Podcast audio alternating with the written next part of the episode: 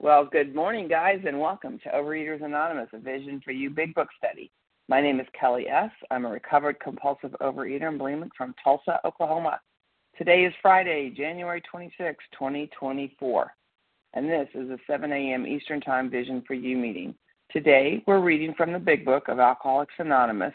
We are in the doctor's opinion. We're on page XXX, fifth paragraph there at the bottom.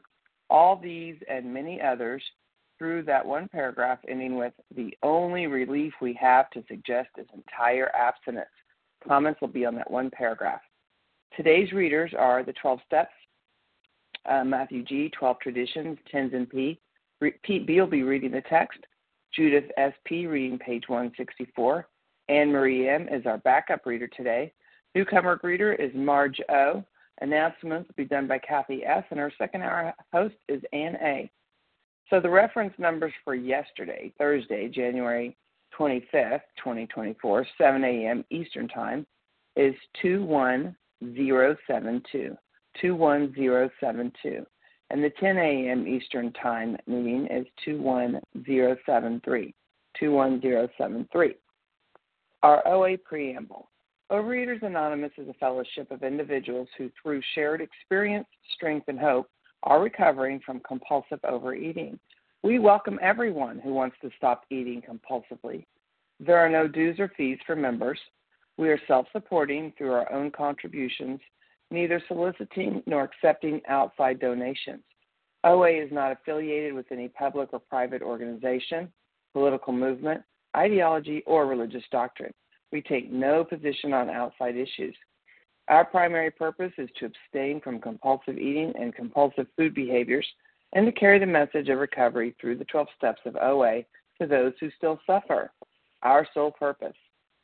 OA's fifth tradition states, quote, each group has but one primary purpose, to carry its message to the compulsive overeater who still suffers, end quote. At a Vision for You Big Book study, our message is that people who suffer from compulsive overeating can recover through abstinence and the practice of the 12 steps and 12 traditions of Overeaters Anonymous. I'll now have Matthew G. read the 12 steps of Overeaters Anonymous. Good morning, Matthew. Good morning, Kelly. This is Matthew G., recovered compulsive overeater in Paris, France. And these are the 12 steps of Overeaters Anonymous. One, we admitted we were powerless over food, that our lives had become unmanageable. Two, came to believe that a power greater than ourselves could restore us to sanity. Three, made a decision to turn our will and our lives over to the care of God as we understood Him. Four, made a searching and fearless moral inventory of ourselves. Five, admitted to God, to ourselves, and to another human being the exact nature of our wrongs. Six, were entirely ready to have remove all these defects of character. Seven, humbly asked Him to remove our shortcomings. Eight, made a list of all persons we had harmed and became willing to make amends to them all. 9. Made direct amends to such people wherever possible, except when to do so would injure them or others. 10. Continued to take personal inventory, and when we were wrong, promptly admitted it. 11. Saw through prayer and meditation to improve our conscious contact with God as we understood Him, praying only for knowledge of His will for us and the power to carry that out. 12 spiritual awakening as the result of these steps, we tried to carry this message to compulsive overeaters and to practice these principles in all our affairs. Thanks so much. Thank you, Matthew. And now Tenzin P. will read our 12 traditions. Good morning, Tenzin. Hmm, good morning, everyone. Tenzin P. checking in from New York. The 12 traditions. Number one, our common welfare should come first. Personal recovery depends upon OA unity. Two, for our group purpose, there is but one ultimate authority, a loving God as he may express himself in our group conscience. Our leaders are but trusted servants, they do not govern. Three, the only requirement for OA membership is a desire to stop compulsive eating. Four, each group should be autonomous except in matters affecting other groups or OA as a whole. Five, each group has but one primary purpose to carry its message to the compulsive overeater who still suffers. Six, An OA group ought never endorse, finance, or lend the OA name to any related facility or outside enterprise, lest problems of money, property, and prestige divert us from our primary purpose. Seven, every OA group ought to be fully self supporting, declining outside contributions. Eight, Overeaters Anonymous should remain forever non professional, but our service centers may employ special workers. Nine, OA as such ought never be organized, but we may create service boards or committees directly responsible to those they serve. 10. Overeaters Anonymous should, has no opinion on outside issues, hence the OA name ought never be drawn into public controversy. 11. Our public relations policy is based on attraction rather than promotion. We need always maintain personal anonymity at the level of press, radio, films, television, and other public media. 12. Anonymity is the spiritual foundation of all our traditions, ever reminding us to place principles before personalities. Thank you very much. Thank you, Tenzin. So here's how our meeting works. Our meeting focuses on the directions for recovery described in the Big Book of Alcoholics Anonymous. We read a paragraph or two from the literature, then stop and share on what was read. Anyone can share, but we ask that you keep your sharing to the topic and literature we're discussing and that you keep your share to approximately three minutes. Singleness of purpose reminds us to identify as compulsive overeaters only. Our abstinence requirement for moderators is one year, and for readers is six months. There's no absence requirement for sharing on topic. This meeting does request that your sharing be directly linked to what was read. We are sharing what the directions in the Big Book mean to us. So to share, you'll press star one to unmute. Once you're done sharing, let us know by saying pass, then press star one to mute your phone. To have a quiet meeting, everyone's phone except the speaker's should be muted. Okay, so today we resume our study of the Big Book of Alcoholics Anonymous. We're in Doctor's Opinion, page XXX, fifth paragraph. All these and many others through one paragraph ending the only relief we have to suggest is entire abstinence. And comments will be on that one paragraph. And Pete B is going to get us started. Good morning, Pete. Good morning, Kelly. Thank you so much for your service. Really appreciate it. And everybody else who did service this morning. So my name's Pete B. I'm a compulsive overeater, and I'm recovered today by God's grace and mercy, and I'm in Pennsylvania. All these and many others have one symptom in common they cannot start drinking without developing the phenomena of craving. This phenomenon, as we have suggested, may be the manifestation of an allergy which differentiates these people and sets them apart as a distinct entity.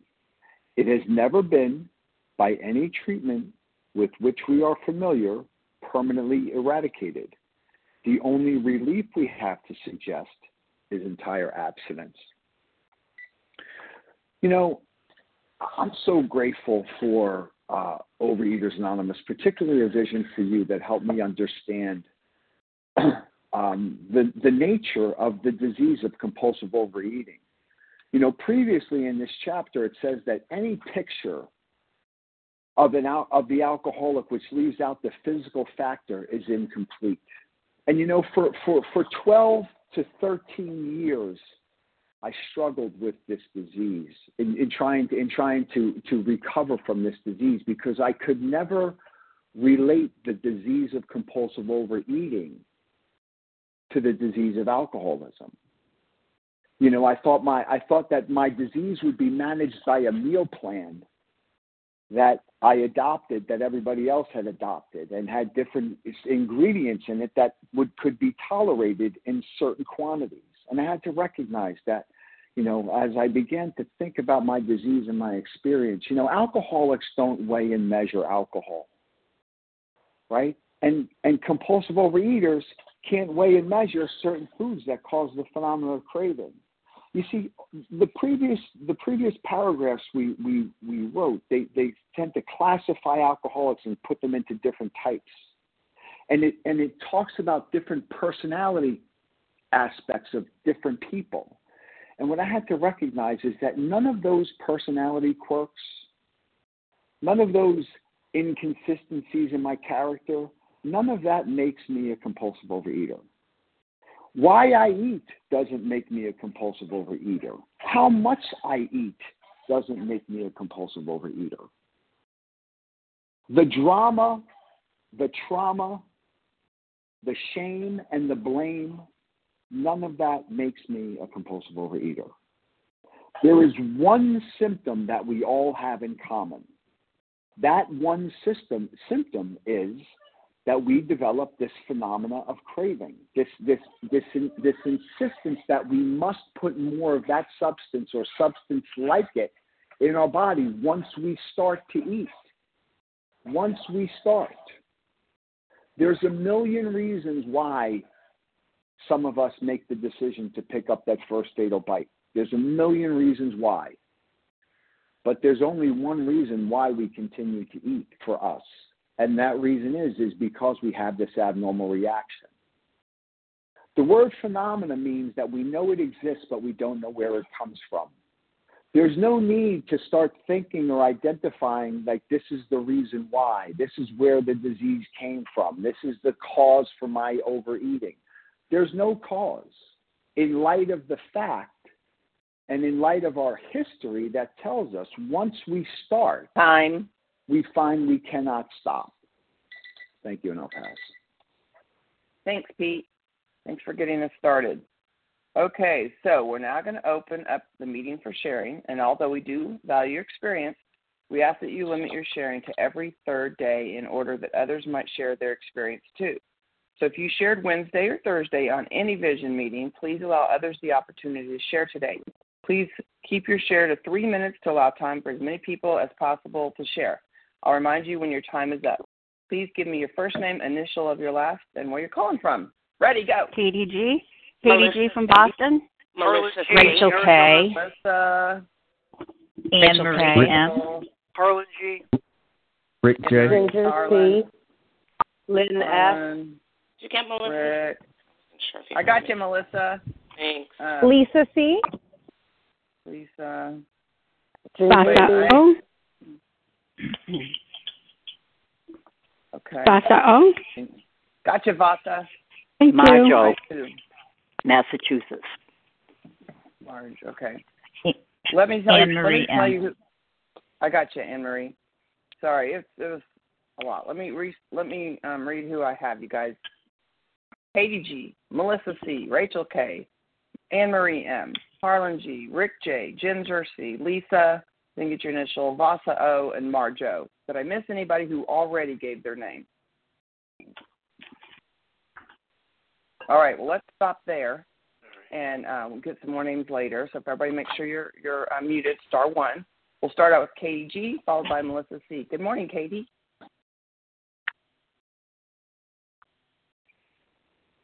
Katie, star one. Sorry, I'm right here. Good morning, everyone. Kate, uh, Kelly, thanks for your service. Katie G, recovered in Boston. A few things that I'd like to point out. OA defines abstinence in, in three parts. Abstinence is the action, and that's not my background noise, of refraining from addictive foods, addictive food behaviors, while working towards or maintaining a healthy body weight.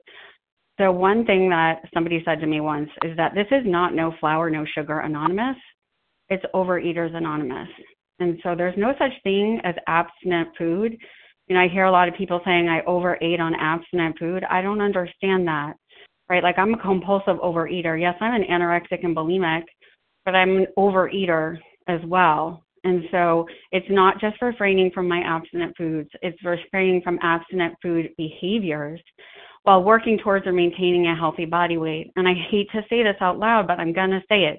If I'm 17 pounds underweight, and I'm not working towards or maintaining a healthy body weight, I'm not abstinent. If I'm 17 pounds overweight and I that's not within my range, and I'm not working towards or maintaining a healthy body weight, OA is telling me I'm not abstinent. So I have to look at that, right? I have to look at that.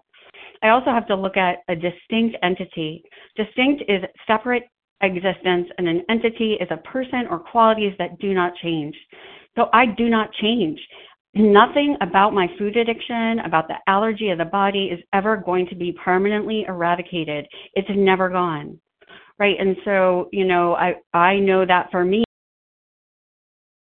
foods and certain food behaviors that I cannot take part in. Y'all might be able to, but I cannot. And that's never going to change. And what's so confusing is I do have a twofold illness. I have an allergy of the body and I have an obsession of the mind. Right? And that obsession of the mind can be about anything. And I'm thinking over and over and over and over again. And then I have that thought, you know what, Katie, abstinence is, or, uh, you know, a hot fudge sundae is going to fix it. Another hour on the bike is going to fix it. And as soon as I put that in food or ingredient into my body, it sets up the phenomenon of craving. One thing that blew my mind is that that makes me a distinct entity is that my phenomenon of craving starts after I take the bite. My husband craves a hot fudge sundae. He eats it and he's satisfied. I think about, I obsess about other things. The thought comes in, you know, the scale is going to fix it. I get on the scale and the phenomenon of craving starts. When I eat, I get hungry. When I exercise, I want more. And these are concepts that are so important for me to internalize because this is the only way I can get to God. And with that, I pass. Thanks, Kelly. Thank you, Katie G. All right, next up, Melissa C., followed by Rachel K. Good morning, Melissa. Hey, good morning, Kelly. Thanks so much for your service. My name is Melissa C. I'm a recovered compulsive overeater. I live in New York, and you know, um, there's no surprise that there's a lot of people who want to get in on this paragraph because um, I think you know this kind of says for me like why I'm still here. Why am I doing this? Because um, you know, I'm different from other people. I am a distinct entity. Um, and and that piece of information, you know, I, I think it's crucial. It was something that escaped me for a really long time. I knew that I was powerless over food. I mean, I've known that all my life. Um because I ate in a way and I thought about food in a way that the people around me didn't and I could not seem to use willpower to do anything about it. So I understood being powerless. And I knew that it was a problem that I could not manage. I got that. But I think there's another really important part to step one is that we're different from other people. That this thing that I have is not the same as the people around me. It might not even be exactly the same as the people, you know, who who are working this program with me too. And I think I went for meetings, went to meetings for many years with people who probably could moderate or who or you know I used to say I met a lot of people who could do the OA light program and I couldn't do that. You know, I am I like to think about it like this. I take a piece of paper and I fold it in half and there's the whole rest of the world who can eat what they want in moderation. They can overeat on Thanksgiving and get right back on on Friday. You know, eat like a normal person on Friday. They're the people who can you know, have an occasional cookie or have an occasional this. There are people who, you know, can walk around with resentment and anger and jealousy and they can gossip and they don't have to go to meetings. They don't have to get up and pray and meditate every morning. They can live their lives that way and they're fine. They don't need to do anything other. And then there's people like me, and I require a lot of work. You know, yes, I require you know, entire abstinence. That is like unwavering. That's a given, right? I don't mess with the food. I don't overeat. I don't eat the foods that I that you know produce the phenomenon of craving. I don't eat it in a way. I don't eat food in a way that produces the phenomenon of craving, and I get that. But there's a lot of other things that I need to do, right? And I I'm on that side of the page. If I fold that paper in half, you know, I'm a person that's got an awful lot of things that I need to do in order to, you know, to live entirely abstinent and to live in a, in a state where I'm not triggering the allergy. And the greatest problem I ever have is when I think I can take my foot and step out off onto the other side of that page, and I can't, right? And and my step one understanding is that I know I can't. And today I have a community of people who live on that side of the page with me. And with that, I'll pass. Thanks. Thank you, Melissa C. All right, so next up we have Rachel K., followed by Anne Marie M. Good morning, Rachel. Thanks, Kelly. Hi, I'm Rachel Kay, compulsive overeater from um, Indiana, and I should probably just get on after Pete and Katie and Melissa and just say amen, but um, but I'm going to talk anyway because um, because what has been said, I just I agree with wholeheartedly. Um, this paragraph, I love this paragraph because it explains to me, it makes things black and white, and I know that we're supposed to not be all or nothing, but I really relate to all or nothing things, and this is an all or nothing thing. And unfortunately, you know, I have to be completely honest with myself. Am I eating compulsively or am I not? You know, there are certain foods I just can't eat at all. And the foods that I can eat, I have to weigh and measure. That's for me. And I have to commit them and I have to be on a black and white food plan. If it's, you know, if it's what I've got on my food plan today, you know, then I'm abstinent, I'm okay. If it's not, I'm not. It makes it like drugs and alcohol. Because I've been in a lot of meetings where unfortunately we hug each other to death. You know, compassion is wonderful, um, but compassion without honesty can kill. You know, I don't want to be easing my fellows into death by not being honest and by not saying, you know what, you know, for me, I have to, it has to be all or nothing. I have to, I have to follow this food plan that some people say, well, that's so strict. You know, don't you feel like that's strict? Don't you feel deprived? Are you kidding? deprived? Deprived of what? Deprived of the misery of wanting to kill myself day after day after day. And the word that that brings that home is relief. The doctor says, Dr. Silkworth says, the only relief we have to suggest. He doesn't say the only like hard punishment that we have to suggest for these sick people is entire abstinence. No, the only relief, it is relief to say, I don't, you know, for me, it's sugar, it's just some other things. I don't, I don't even have to mess with it. I don't have to, you know, eat it in moderation. It's relief. Thank God. The only relief we have to recommend is entire abstinence you know, it is by that black and white thinking that, you know, sorry, can't do it. Sorry, you know, gotta prepare my food. Sorry, you know, I'm gonna have to call the restaurant ahead of time and find out. Sorry, I'm gonna have to bug the waiter and make sure that, you know, the chef doesn't put such and such in so I can get relief, so I can get the grace of God and clear that channel so that I can be, you know, a, a channel for my higher power. So anyway, that's all I got to say. Thanks. I pass. Thanks, Rachel. Next up is Anne Marie M, followed by Harlan G. Good morning, Anne Marie. Good morning, Kelly. It's Anne Marie M in South Carolina. Gratefully uh, recovered through God's grace and by working the steps in this book. Yeah, uh, permanently eradicated. Boy, eradicated, destroyed completely. It has never been by any treatment with which we have are familiar permanently eradicated. I'll never get rid of this what what Dr. Silkworth is calling an allergy. I will always have it. When I put like when I put certain substances in my mouth, I develop that craving, and I was so relieved to hear about this. Um, the first uh, opening um, reader had pointed out uh, in the in a paragraph earlier in this chapter, in our belief, any picture of the alcoholic which leaves out this physical factor is incomplete. And when I first started coming to OA, I heard that sugar could be like a drug. I thought that was absolutely ridiculous and I could not buy into it. And then I learned about the doctor's opinion, and I'm so grateful that he has helped me understand that this is an allergy, that I'm not a bad person, that I'm not just a glutton, um, that when I put certain substances in my mouth, that craving comes out. It's an allergy. It's rather than a rash or um, anaphylactic shock. I, it causes a craving that I have no control over.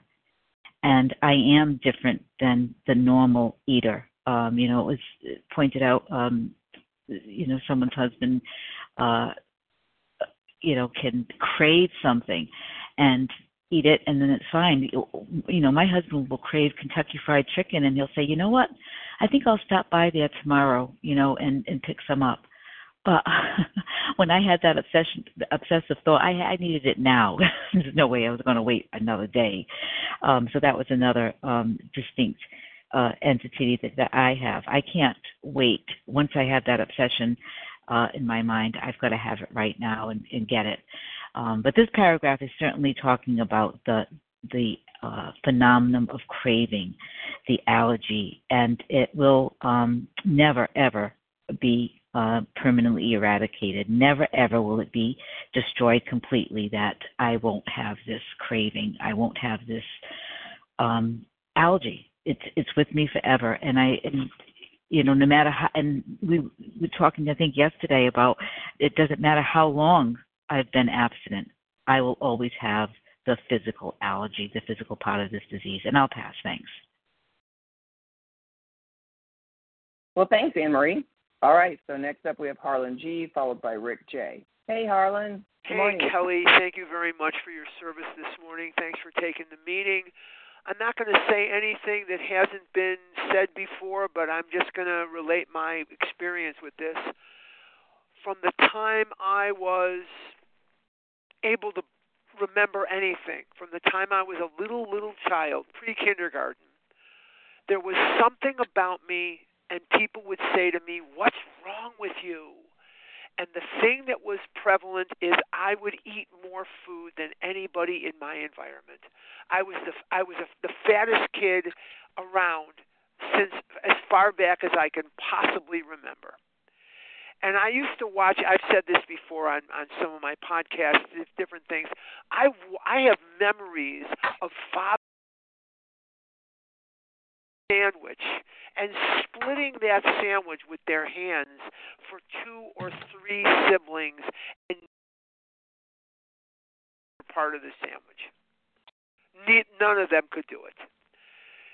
As insane as it would be to light gasoline and not expect it to catch fire, I had an expectation that if I ate certain foods that I could control the amount that I would eat and I could not. And as I watched siblings split a hamburger, I wanted the whole hamburger. I wanted two hamburgers. I wanted three hamburgers for as far back as I can possibly remember. The more I ate of certain things I wanted, the more I wanted, the more I ate. And when I wasn't eating them, I wanted them so badly I could not think about anything else. And then I came into Overeaters Anonymous on February 2nd, 1979. And somebody said to me that night, Don't eat milk duds. You have an allergy to them. And I said, How is that possible? I'm eating many, many, many, many milk duds. I don't break out in a rash. I don't get uh, sneezing. I don't have hives. And they'd say no. And then I went to a source of information on this word allergy that some of you might remember. It's called a dictionary. And I looked up this word allergy, and there were several different definitions. And I found one that fit me exactly. It said, an adverse abnormal reaction to a food, beverage, or substance. Adverse means it's harmful. Abnormal means most people don't react the way I do. Now, Melissa just gave us a scenario of a folded piece of paper, and I'm inside that folded piece of paper, but I cannot step out of it. I am one of 10. About one of 10 people are compulsive overeaters. I am one of those people because I cannot eat certain foods without developing this phenomenon of craving, this allergy of the body, this adverse abnormal reaction. My reaction is harmful, my reaction Time. is not prevalent, it is adverse and abnormal. With that, I will pass. Thank you, Kelly, and thanks everybody for sharing. Bye. Thanks, Harlan. That's Harlan G from Arizona. So don't forget to let us know where you're calling from, guys. And just for a minute, Rick, before you get started, I want to remind you guys where we're at. We're in the big book. Uh, we're in Doctor's Opinion, page XXX. We're in the fifth paragraph. It says all these and many others. We're reading through that one paragraph ending with only relief we have to suggest is entire abstinence and comments on that paragraph. So we have Rick J followed by Ginger C. Rick, where are you calling from? Good morning, Kelly. Thank you for your service. My name is Rick J. I am a recovered compulsive overeater, and I'm calling from North Carolina. And yes, I uh, I am part of that uh, distinct entity, you know, that uh, that differentiates me. I'm different from other people that can eat certain ingredients that I cannot. Um, and it was very helpful for me uh, as a uh, compulsive eater to understand that my brain is abnormal, abnormal. It is. There's there's nothing I can do about that. Like it's already been said, that is permanent, and um, it's also progressive. And left untreated, um, it's fatal. Uh, I will never, ever be able to get around a cat without having a physical reaction to it. That's just part of my world part of my body. Um, I will never be able to eat certain things without developing the phenomenon of craving. It's also extremely important for me to understand what those foods that trigger that uh, phenomenon are. And I did that with the help of a recovered sponsor. Um, you know, as an alcoholic, it's very, very simple for me to understand what I'm abstaining from. Alcohol just simple. Not that it was easy, but it was very simple, straightforward. Um, with with food and different ingredients and behaviors, um, they trigger me like it doesn't trigger other people. So if I'm going to work these 12 steps that we're going to learn about in this book, you know, I'm I'm headed toward a spiritual awakening as the result of these steps. Now, the spiritual awakening will never remove the uh, the physical allergy, which triggers the phenomenon of craving. That is permanent. What I have is a spiritual awakening as a, that I maintain on a daily basis as a result of these steps that overpowers the mental obsession that leads me to the first bite that triggers the physical allergy, that phenomenon of craving. And that's where the uh, recovered comes from. I'm not recovered from the physical allergy, I'm recovered from the mental obsession. I have a power greater than myself that connects me to God of my understanding. And uh, I do that on a daily basis. And I'm so grateful to be here with all of you. With that, I pass. Thank you, Rick. Next up, we have Ginger C, followed by Lisa. Good morning, Ginger. Good morning, Kelly. Thank you for your service. Ginger C, a real compulsive overeater, and just so grateful to not be eating today. Thank you, God. Always giving credit where it's due because I don't do this, and you all know my chronic relapsing. And um, no better time to be out of the food because life is on life's terms, and I think that's what's really hard. I don't like reality and I know how to escape reality. It's the first bite, and like Harlan always shares, it's six to eight seconds, but it works. And I go back to it because life sometimes is really hard uh, to accept reality. And a week ago, yesterday, my beautiful nephew, 40 years old, took his life, and his 10 year old son found him. And it has been devastating and probably one of the hardest things my family's had to go through and I'm just so grateful that I know the relief that I'm seeking today is to face everything and recover. Those who feel well will heal well, and our hearts are broken, but nothing's going to make it better by taking a bite of sugar and food today that numbs me and denies what I need to go through with God to get on the other side of this, and then to hopefully help the next person because now I know what suicide is like with a family member. It's come home in a way that it has never been before. And I know if I take again that bite, that great lie that somehow it will help me to sustain this great pain, now I've got two problems, right? I've got the pain of this terrible death, this tragic loss, this 10 year old little boy that's been changed forever. And I've got active addiction It's alive. It makes me fat. It makes me depressed. It makes me want to hide under my bed. And the saddest thing is that I won't be able to be of service. I get to fly out Tuesday to Naples, Florida, and to go love my family and to give eulogy at this service. And will I be able to show up if I'm all in the food? Probably not. And I don't want my message to be anymore, 33 years sober in AA, I don't want the message to be, oh, Ginger, look at, she's eating again. She's off again. I want to say, no matter what life gives you, because life is hard, life is difficult, you will have more that will be revealed.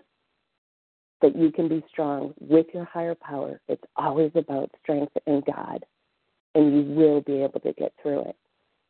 So I'm just so grateful. I've never been more grateful that God put the fork down a few days ago. Um, and I don't even count days because it's just about this minute right here now on this meeting.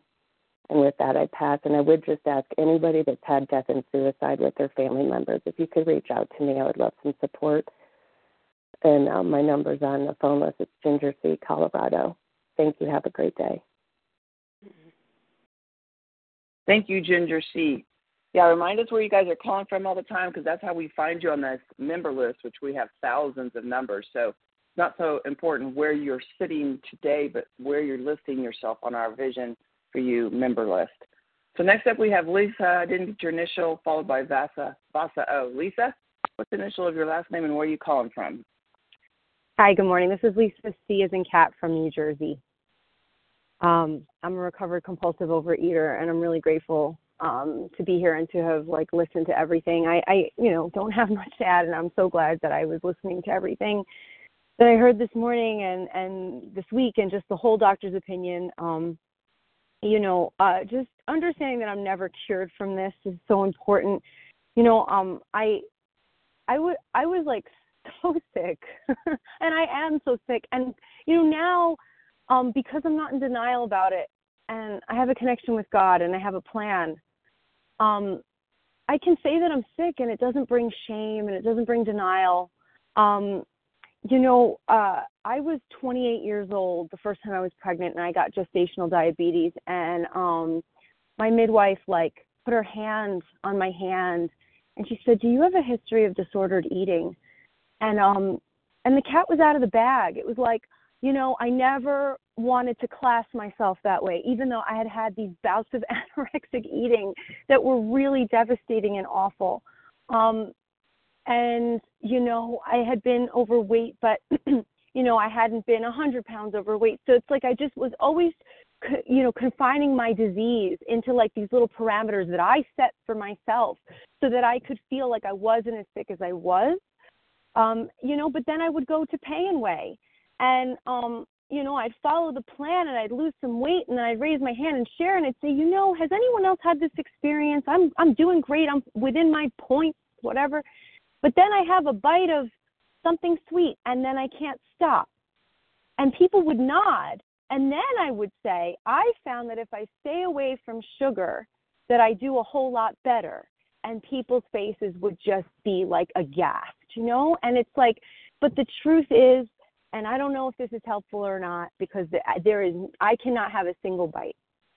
But it is a drug. Sugar is a drug. It is classed as a drug. It is processed like other drugs.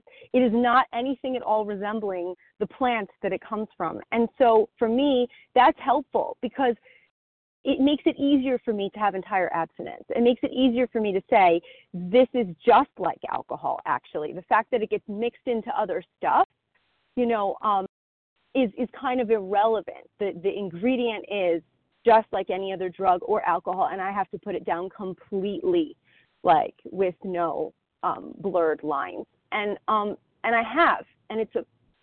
I was just going to say the F word. It is a miracle. It is a miracle, and so it can happen. I mean, this is over a year of abstinence and almost a year of recovery. And you know what? It's not easy. Oh my gosh, it's so not easy. I've done four step four inventories in the past, you know, nine months of of step work or you know, 12 months of step work.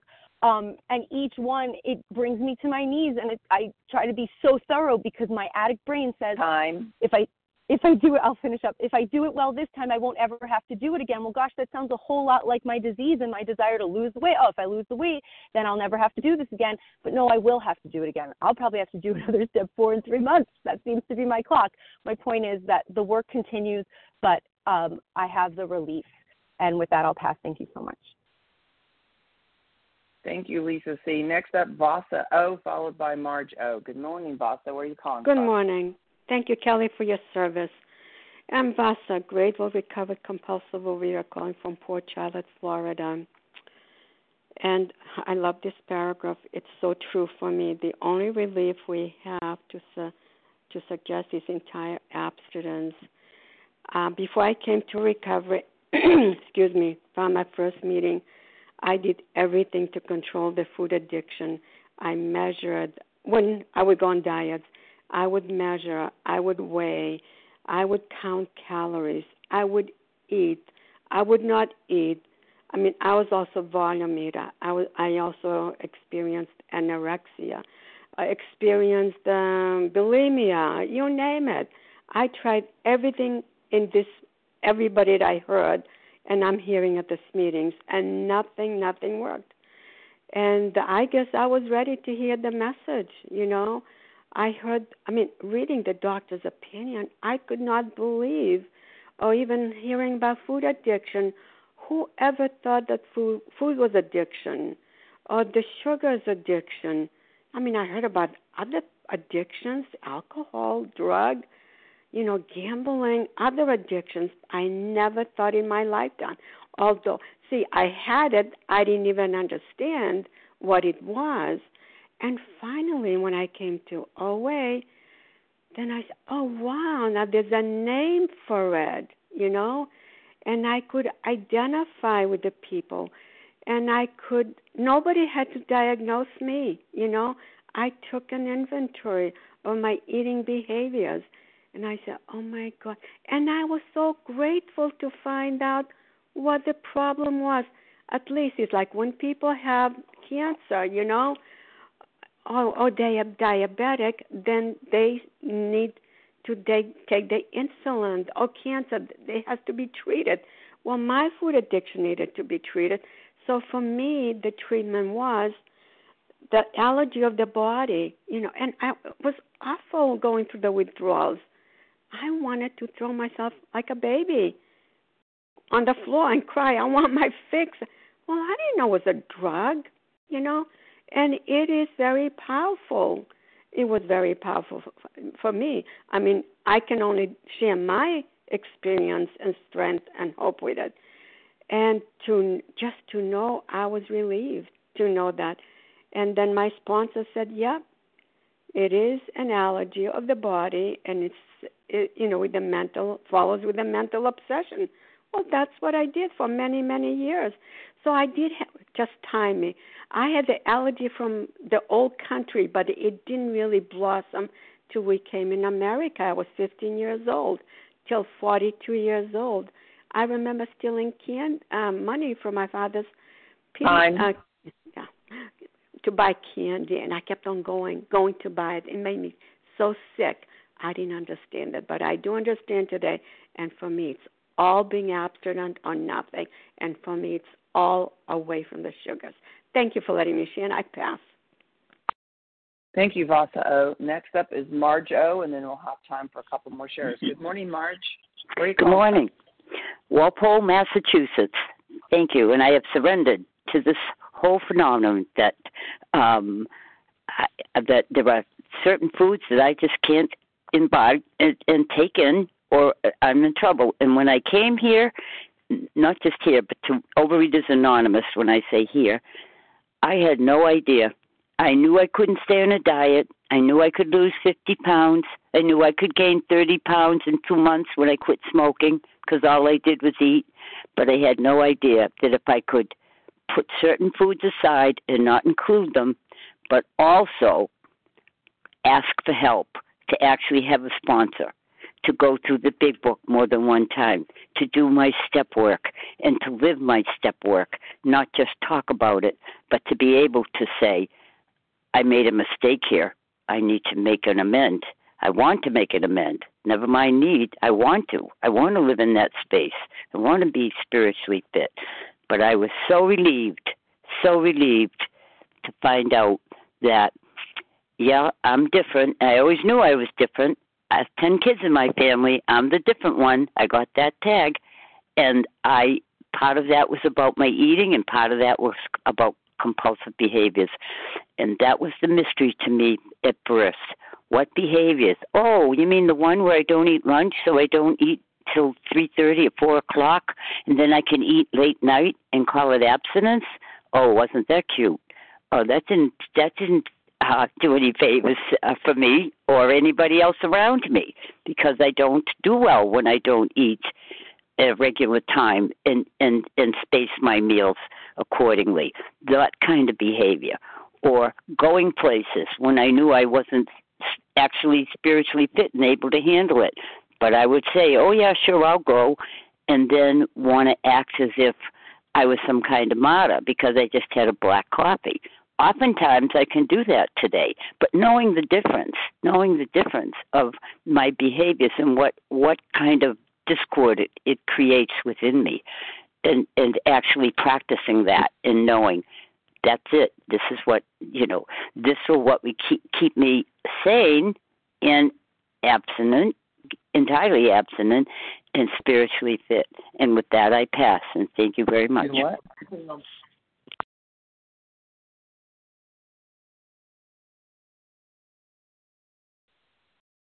Sorry, here I am. That thanks, Marge.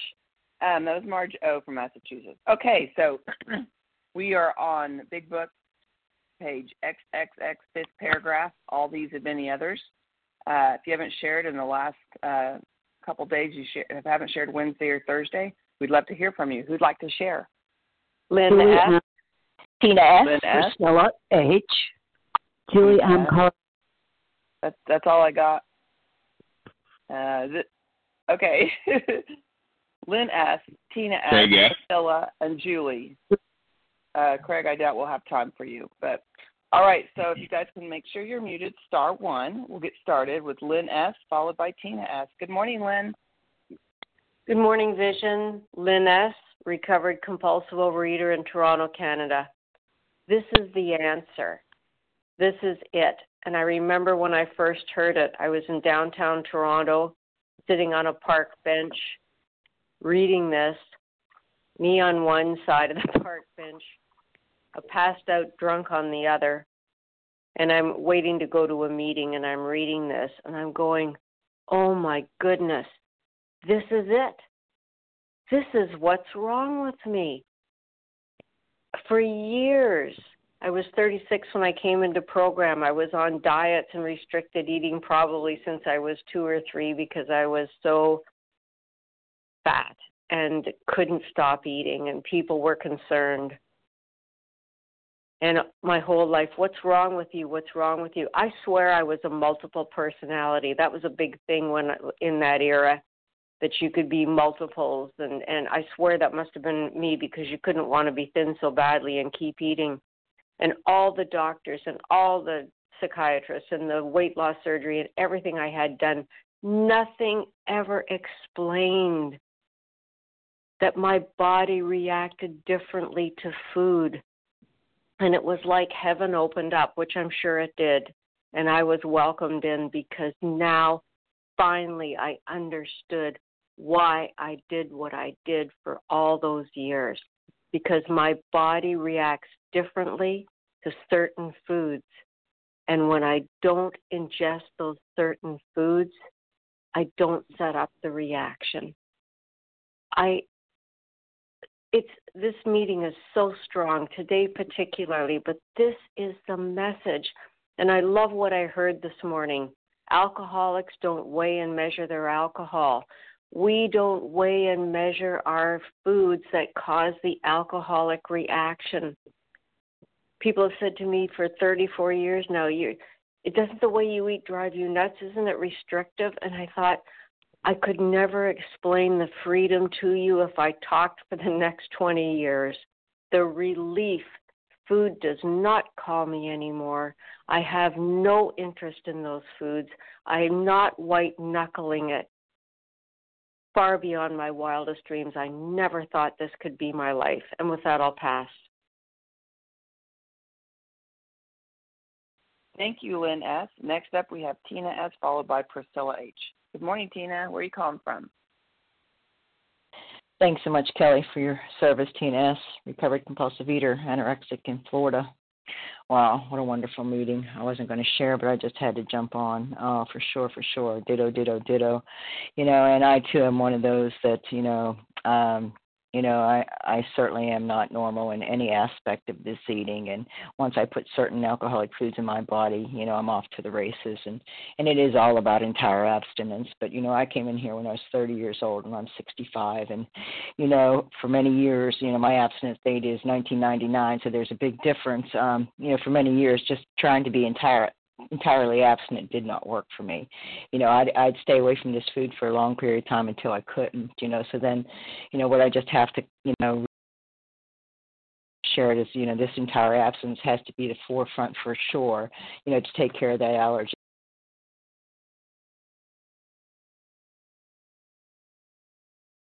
eat and drink again and that is my experience so you know having a transformation that comes about through the 12 steps after this entire abstinence is is is the real deal. And with that, I'll pass. Thanks. Thanks, Tina. All right, next up, Priscilla H., followed by Julie. Good morning, Priscilla.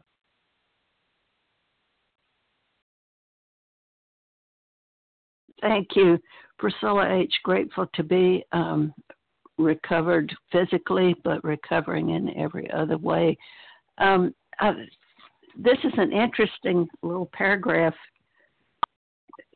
which wh- where the doc says that the only relief we have to suggest is entire abstinence, and I wrote in my book, entire abstinence necessary but not sufficient it's a necessary condition for recovery for me, and, and today I know that, but it's not sufficient. And what I mean by that is that entire abstinence, a food plan, and a, a plan of eating and sticking with it, that's a tool, but the journey is a spiritual journey, and I did not ever fully realize that until I started getting on this meeting where we go through the big book paragraph by paragraph for the most part.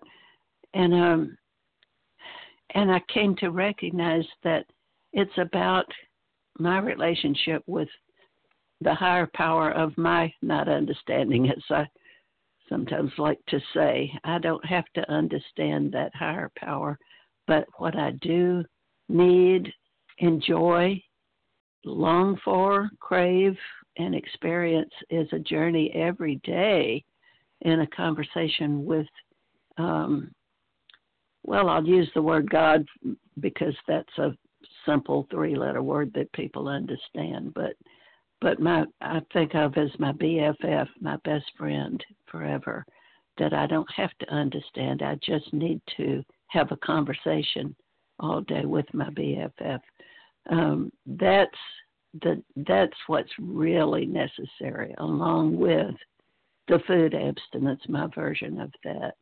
So thanks for letting me share, and with that, I'll pass. Thanks, Priscilla. Okay, Julie, I didn't get the initial of your last name, um, but you've got two minutes. You're up, Julie. Hi, thank you. This is Julie M., recovered in Colorado. And when I think of entire abstinence, I think of the foods that are sort of, for, for me, for a long time, were in the gray area or yellow light foods. Sugar is very clear for me. I, I haven't had sugar in almost 12 years uh, in any form sugar, honey, agave. I read the labels on everything, in zero ingredients anywhere on anything. But there are foods that you know, I can have once in a while, or at least that's the lie that I tell myself. And um, you know, there's things like chips or or you know, I can have dates or certain things. And those are the things that they don't trigger me the same as sugar, but over time they take me down. And I'm obsessing about them and I'm thinking about them.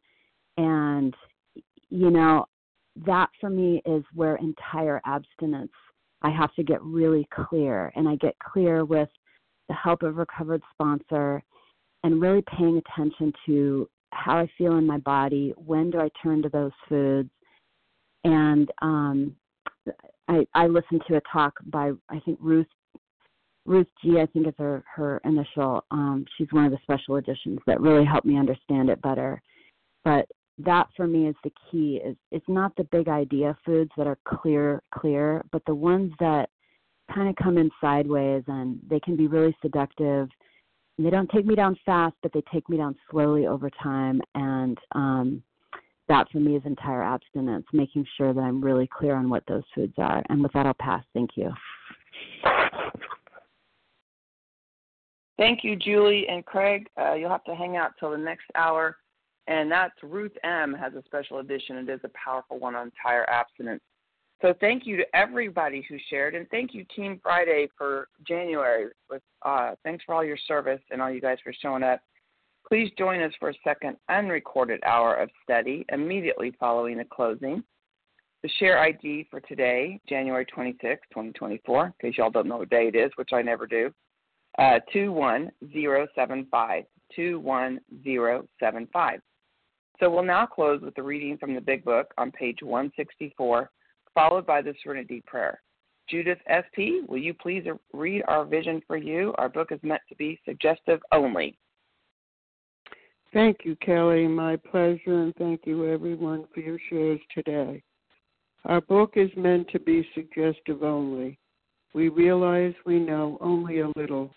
God will constantly disclose more to you and to us. Ask Him in your morning meditation what you can do each day for the man who is still sick. The answers will come if your own house is in order. But obviously, you cannot transfer something you haven't got. See to it that your relationship with Him is right, and great events will come to pass for you and countless others. This is the great fact for us. Abandon yourself to God as you understand God. Admit your faults to Him and to your fellows. Clear away the wreckage of your past. Give freely of what you find and join us. We shall be with you in the fellowship of the Spirit, and you will surely meet some of us as you trudge the road of happy destiny. May God bless you and keep you until dawn. Thank you.